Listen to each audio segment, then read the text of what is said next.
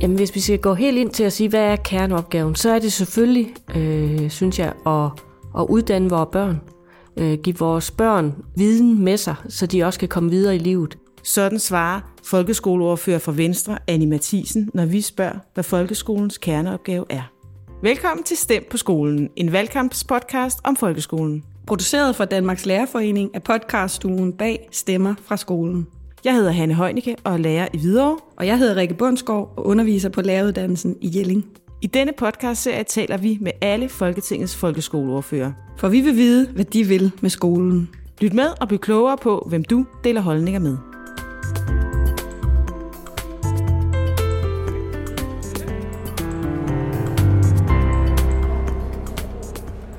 I dag er jeg taget til Christiansborg for at mødes med Annie Mathisen. Annie, vi er kommet ind og besøge dig. Lad os bare komme i gang. Og vi har øh, seks spørgsmål, som vi stiller dig, og som vi stiller alle ordførende på folkeskoleområdet. Og det første, det lyder sådan her. Sidst du var på en folkeskole, hvad lagde du så særlig mærke til? Jamen noget af det, jeg øh, lagde særlig mærke til, synes jeg, det var faktisk, at især øh, de helt unge lærere, synes jeg var vildt engageret. Øh, det var simpelthen en rigtig positiv oplevelse, hvor jeg fornemte det med, at, at de fik lov til at afprøve nogle, øh, nogle, nogle idéer, de havde, og øh, hvor der også var givet plads til det. Så der fornemte jeg faktisk den der gejst i de der unge lærers øjne, og det gjorde mig rigtig godt. Altså, fordi man vil sige, øh, jo de seneste år, så er noget af det, jeg har mødt rigtig meget også på Christiansborg, det er jo de negative fortællinger øh, omkring også hele reformen og alt det, som, som lærerne har været igennem i forbindelse med reformen. Øh, pressede dage, og, og, og de er der jo med garanti stadigvæk. Men det, jeg lagde mærke til, da jeg besøgte øh, den folkeskole sidst, det var netop, at der var heldigvis, kan jeg sige, øh, en gruppe af unge lærere, som virkelig havde mod på at være lærer, og, og også så mange gode muligheder i at være lærer. Og det beder jeg ekstra mærke i. Havde de sådan ligesom deres egne idéer, de førte ud i livet, de fortalte om, eller var det bare sådan, du var inde og opleve deres, øh, deres undervisning, eller hvordan Altså, det? det var egentlig, øh, altså, hvor jeg var med ind i klassen, øh, ja. og se, hvordan det foregik, øh, og hvor de også så samtidig havde nogle øh, idéer, de gerne ville afprøve, og hvor, hvor jeg var ude og var med til at, at, at se, hvordan det foregik i 2. og 3. klasse. Øh, og der tænkte jeg, yes, det var nok, øh, da jeg kørte hjem derfra, der tænkte jeg, det var simpelthen den der gode fornemmelse af at mærke, her var der nogle unge lærere, der simpelthen øh, brændt, brændt for at være folkeskolelærer. Og der var nogle børn, der havde lært noget. Det var der, og der var nogle glade børn, og nogle børn, som virkelig fik også lov til at bruge deres øh, kreative sider osv., så, så det, det var en rigtig god oplevelse. Det er jeg glad for, at du fortæller om, fordi det er jo ikke nok, man hører, der har været mange negative historier om folkeskolen, ja. men der er også rigtig mange positive. Det er det. Øh, hvad synes du egentlig, folkeskolens kerneopgave er? Jamen, hvis vi skal gå helt ind til at sige, hvad er kerneopgaven, så er det selvfølgelig, øh, synes jeg, at, at uddanne vores børn. Øh, give vores børn øh, jo viden med sig, så de også kan komme videre i livet. Så, så det, hvis, jeg, hvis jeg kun må tage nogle enkelte ting ud, så er det nok det, i mine øjne det vigtigste. Men samtidig så ved jeg jo også godt, at, at der følger mange andre ting med ved at være lærer i dag.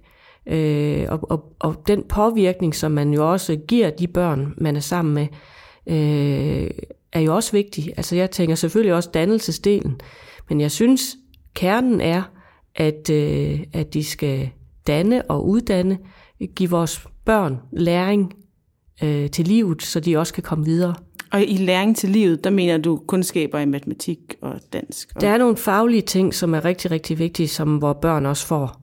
Men, men samtidig, ud over de faglige ting, så er der jo også en påvirkning i skolehverdagen øh, på vores børn, øh, som jeg også synes er vigtigt, at man har med sig som lærer.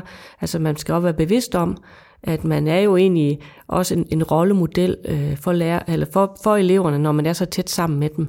Og det er jo klart den måde, som man, man øh, agerer som lærer, det er jo også noget af det, som børnene lægger mærke til, og for den sags skyld også kopierer. Men i bund og grund, så, så, så mener jeg jo, at det er det med at, at undervise, øh, lære vores børn, også den faglige del, så de også kan komme godt videre. Men når du siger det så kommer jeg til at tænke på, synes du, at der, at der ligger et særligt ansvar på, på, på lærermennesket i det her med at opføre sig pænt og ordentligt? Og Jeg vil ikke sige, at det ligger et særligt, altså det gør det jo egentlig uanset, øh, om man er pædagog for eksempel i børnehaven, eller, eller man er lærer i folkeskolen, men, men ved at man opholder sig mange timer sammen med børnene, så, så synes jeg jo egentlig også, at der følger et, et ansvar med. For det er jo klart, at øh, når man er forældre til børn, øh, som jeg også er, øh, så ved vi jo godt, at, at øh, børn jo er påvirkelige. Og, og det gør også, at, at de afspejler jo også de voksne. Og det er jo klart, at når det er mange, mange timer, man er jo i folkeskolen øh, hver eneste dag, jamen, så er det også rigtig vigtigt, at, at de lærere, der er der, at det er nogen, som, som jo både øh, er dygtigt uddannet, øh, men, men jo samtidig også er bevidst om, at de er jo også øh, noget af det, som, som eleverne kigger efter og lader sig spejle i øh, og inspirere af. Øh, så derfor så, øh, udover at man selvfølgelig er, er en god underviser som folkeskolelærer, så, så tror jeg egentlig, at de fleste lærere også godt er bekendt med, at, at den måde, de agerer på, også i klasserummet, det på en eller anden måde har en betydning for, for eleverne. Det er det, der, altså med et fint ord skal hedde lærerens relationskompetence. Ja, det kan godt være, det er det, det hedder. Øhm, jeg har det sådan, at jeg tror egentlig, at, øh, at langt, langt, langt de fleste lærere godt ved, at, øh, at de, sætter, de sætter nogle gode øh, spor i børnenes liv. Øh, og jeg tror, vi alle sammen også skal tænke tilbage på vores egen skoletid i forhold til, hvilke lærere var det virkelig, at man også så op til, og man øh, fik en fantastisk undervisning af, og hvem husker man stadigvæk, og for den sags skyld, man kan genkende nogle af de ting, man, man selv gør som voksen, at det var noget af det, som ens øh, lærer måske øh, gav videre til en. Nu har du og jeg lige talt om, at jeg kunne genkende din, den tast, du kom med, fordi den havde jeg med, da jeg gik på gymnasiet. altså du ved, hvor man tænker tilbage på en tid, og det gør jeg da også, altså også fra min, øh, min skoletid. Øh, og derfor så, så, som voksen, så er man jo en, en form for rollemodel, når man især er sammen med, med os børnene i mange timer, som jo også skolelærerne. Altså hvis du nu kunne vælge én ting, som du vil ændre ved folkeskolen, som den ser ud i dag, hvad skulle det så være?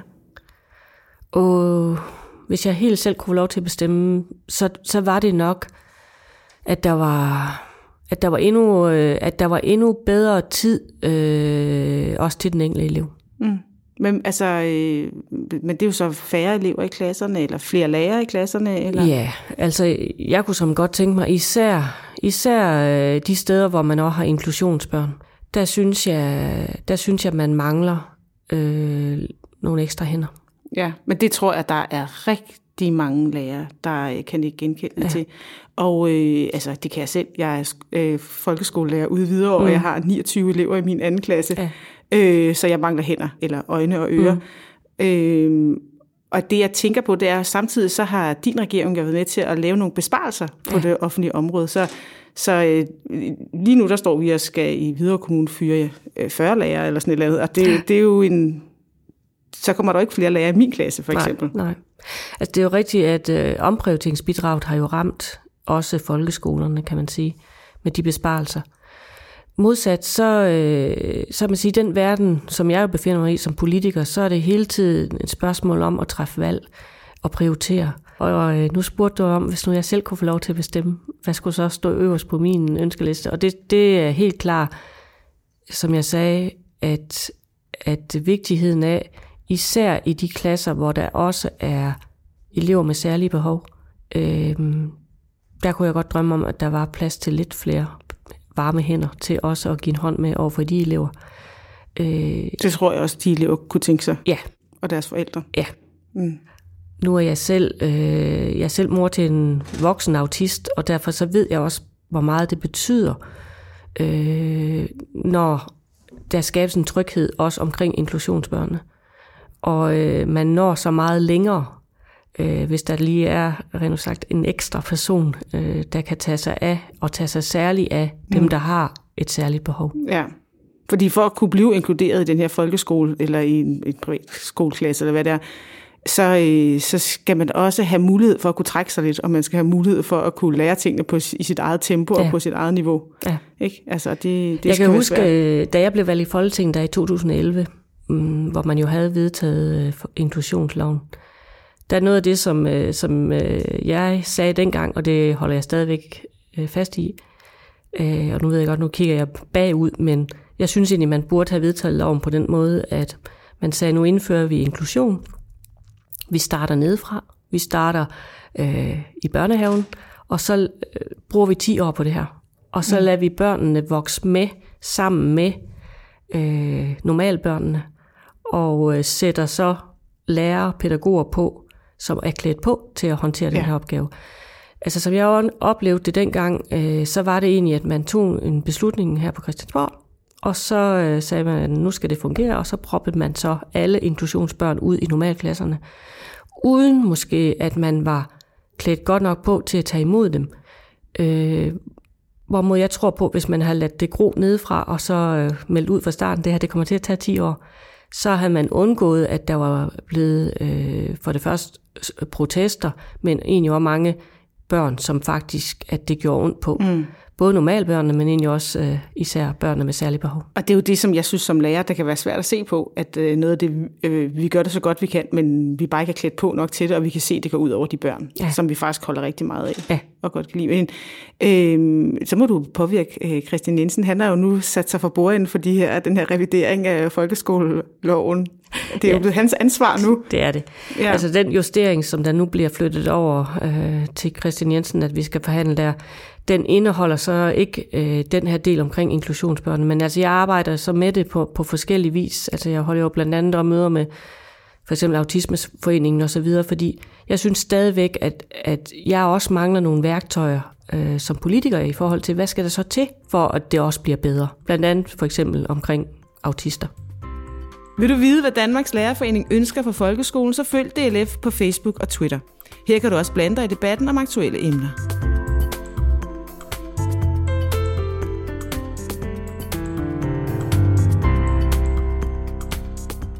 Nu vil jeg gerne lige lidt tilbage til den her øh, revidering af folkeskoleloven. Øh, øh, det er, I ønsker jo at reducere i den understøttende undervisning. Men jeg kunne godt tænke mig at høre, hvorfor var det egentlig stemt for den understøttende undervisning dengang i 2013? Jamen det gjorde vi jo, fordi at øh, jeg mener stadigvæk, at øh, understøttende undervisning øh, mange steder fungerer godt. Øh, fordi at det nok giver plads til øh, mere fordybelse, og, og at man på en eller anden måde kan bakke op om noget af det, der er også i fagtimerne. Så jeg har det stadigvæk sådan, at øh, nu må vi jo se, hvor vi lander. Jeg vil være ked af, hvis understøttende undervisningstimerne forsvinder helt. Men det er jo klart, det er jo hele tiden balancegang. Altså det er jo hele tiden balancegang i forhold til, at vi har man kan sige, en bunden opgave i at få kigget på den paragraf, der hedder 16b, øh, som i hvert fald i dag nok ikke på alle skoler lever op til loven, og så er vi enten nødt til at tilpasse loven, eller er vi nødt til at få skolerne til at overholde loven. Og, og der tror jeg helt klart, at, at måske de understøttende undervisningstimer er nogle af de timer, der kan på en eller anden måde bringes ind i mm. for at løse det problem. Ja, men jeg tænker sådan også lidt det eksempel, du havde med, med inklusionen, at det skulle man have gjort over meget længere tid. Det skulle man måske også have gjort med de her understøttende undervisningstimer, fordi man havde jo nogle pædagoger, der måske ikke rigtig var uddannet til at løfte den her opgave, eller som havde de rette kompetencer til det. Og det var man måske først ved at få nu. Enig. Og det kan jeg kun se enig til, fordi jeg må sige, at jeg har besøgt rigtig, rigtig mange skoler, som faktisk har det øh, til at fungere i dagligdagen i dag. Og, og jeg er godt, øh, du ved, når man så ændrer på noget, eller måske kommer til at ændre på noget, så tænker man, åh oh, nej, bare nu ikke det så går ud over de skoler, hvor det simpelthen fungerer super godt med de understøttende undervisningstimer. Ja. Men lad os nu se, hvor langt vi når. Øh, det er jo klart, at der er forskellige politiske holdninger til de her ting. Øh, og det er jo det, også i et demokratisk samfund, man kan sige, der er lidt fantastisk, at, at hvis man forhåbentlig når sammen og bliver enige om, hvordan det så bedst kan løses, øh, og når i mål med noget, som alle også kan se sig i. Øh, altså, den der justering af folkeskolen, som det hedder, af selve udspillet, skal i mine øjne kun være en justering. Øh, der er nogle ting, som, som øh, der skal måske rettes lidt på, men jeg håber stadigvæk, at vi har med i baghovedet alle sammen, at det er også vigtigt, at der er ro, at der, der er tid til også at, at tage nogle af de der værktøjer op, øh, som er i reformen, og måske få dem implementeret endnu bedre. Mm. Hvad er du egentlig mest stolt ved, af, at Venstre fik med i den her øh, folkeskolereform? Jamen noget af det, som jeg er mest stolt med, det er faktisk øh, den åbne skole. Ja, hvordan De, tænker du det? Jamen fordi øh, det med igen, at man, at man, man på en eller anden måde åbner dørene og, og også både trækker folk ind i skolehverdagen, men så sandelig også tager eleverne med ud øh, uden for skolens matrikel, og at man kombinerer nogle af de der ting, som foregår for eksempel i lokalsamfundet, øh, den viden, som ligger også gemt derude, at man også gør den øh, anvendelig og, og tilgængelig mm. i folkeskolen. Det synes jeg faktisk, de steder, hvor man har fået det til at fungere øh, super godt, der, der tænker jeg, sådan bør det være alle steder. Har du, har du nogle gode eksempler Ja, på, hvor de, ja, det må har komme med dem?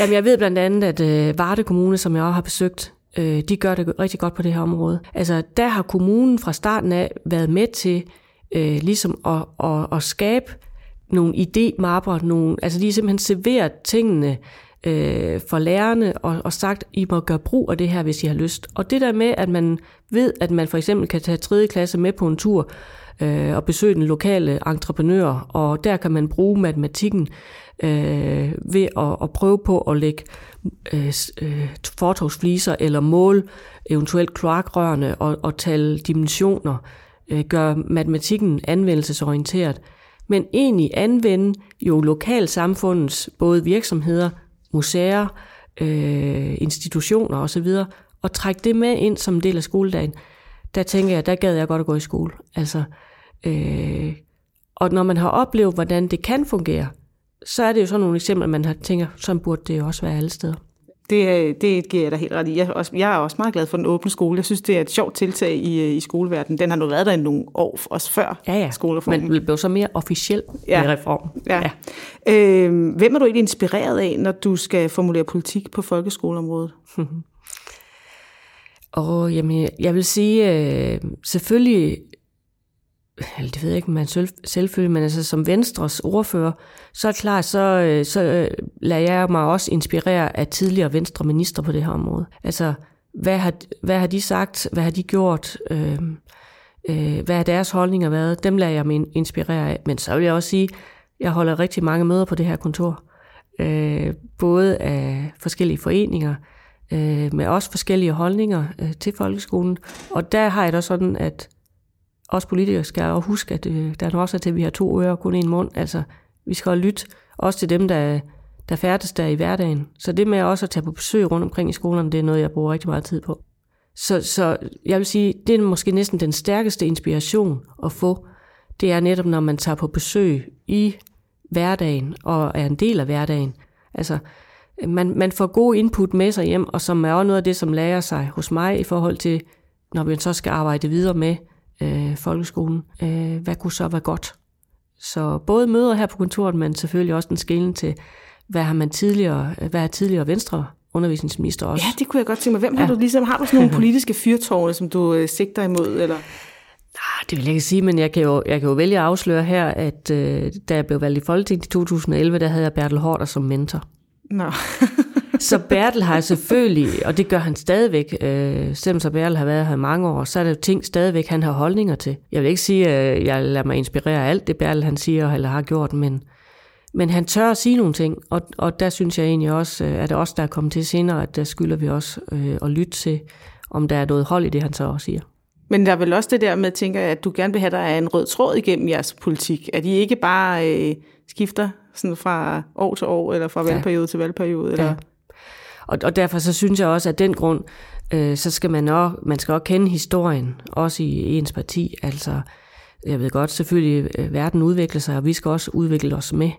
Men øh, det er altid en god ting, at man også lige kigger lidt til historien, og hvor- hvordan man tænkte tidligere.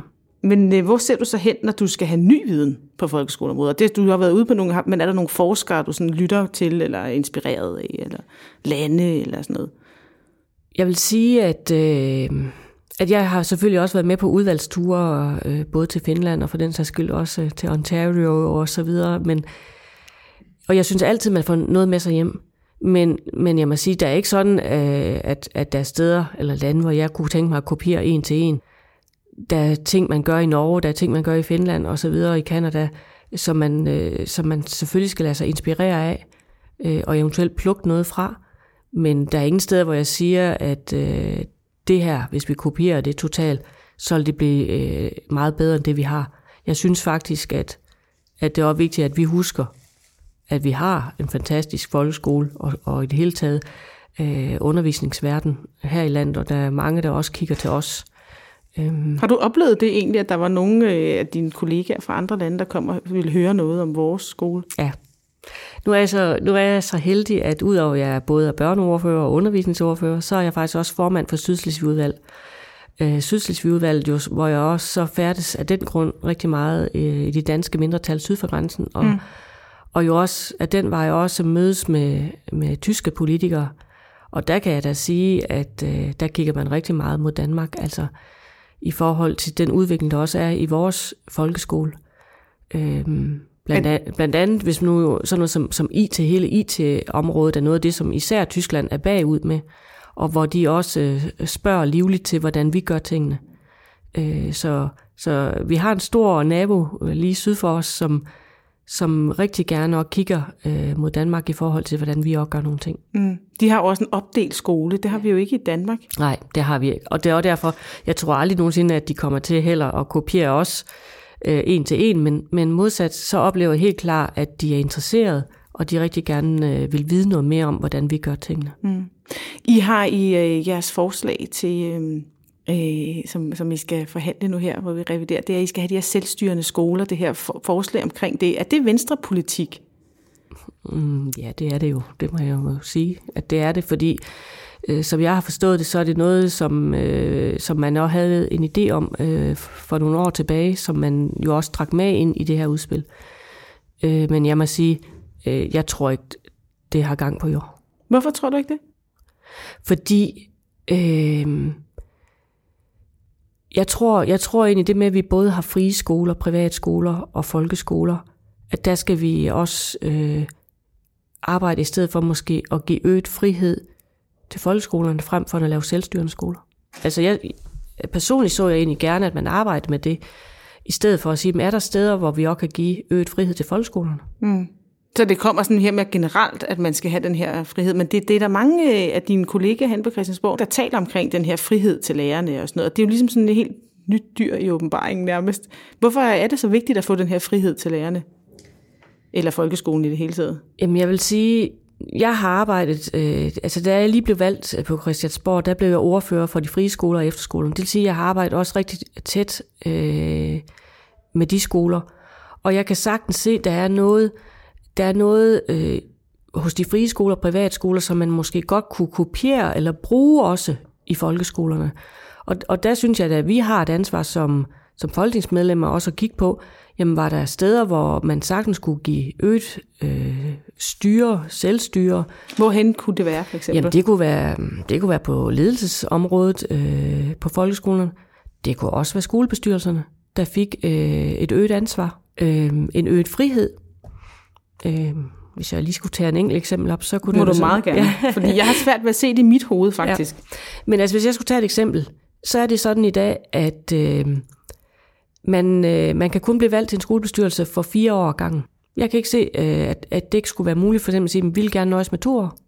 Jeg ved, at der er rigtig mange børnefamilier, som faktisk øh, har svært ved at sige ja eller overskue de næste fire år frem og være bundet til en bestyrelse, øh, hvis man samtidig måske har selv øh, to små børn.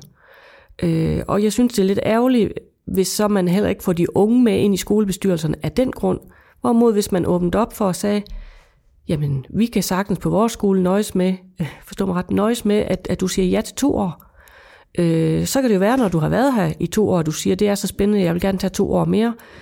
Men, men det er jo bare en lille ting, men jo en konkret eksempel på, hvorfor ikke give friheden til, at det kan man selv træffe en beslutning om. Mm. Enten på skolen selv, altså i, i deres egen skolebestyrelse, eller for den her skyld i minimum, altså i hver enkelt kommune. Mm. Men du er ikke inde på, at man skal have selvbestemmelse på, hvor lang tid børnene skal gå i skole, eller hvordan vi skal arbejde med undervisningen, og man skal arbejde med altså konservativer ind og snakke om, vi skal have mere fokus på historiekanonen og danskkanonen igen og sådan noget.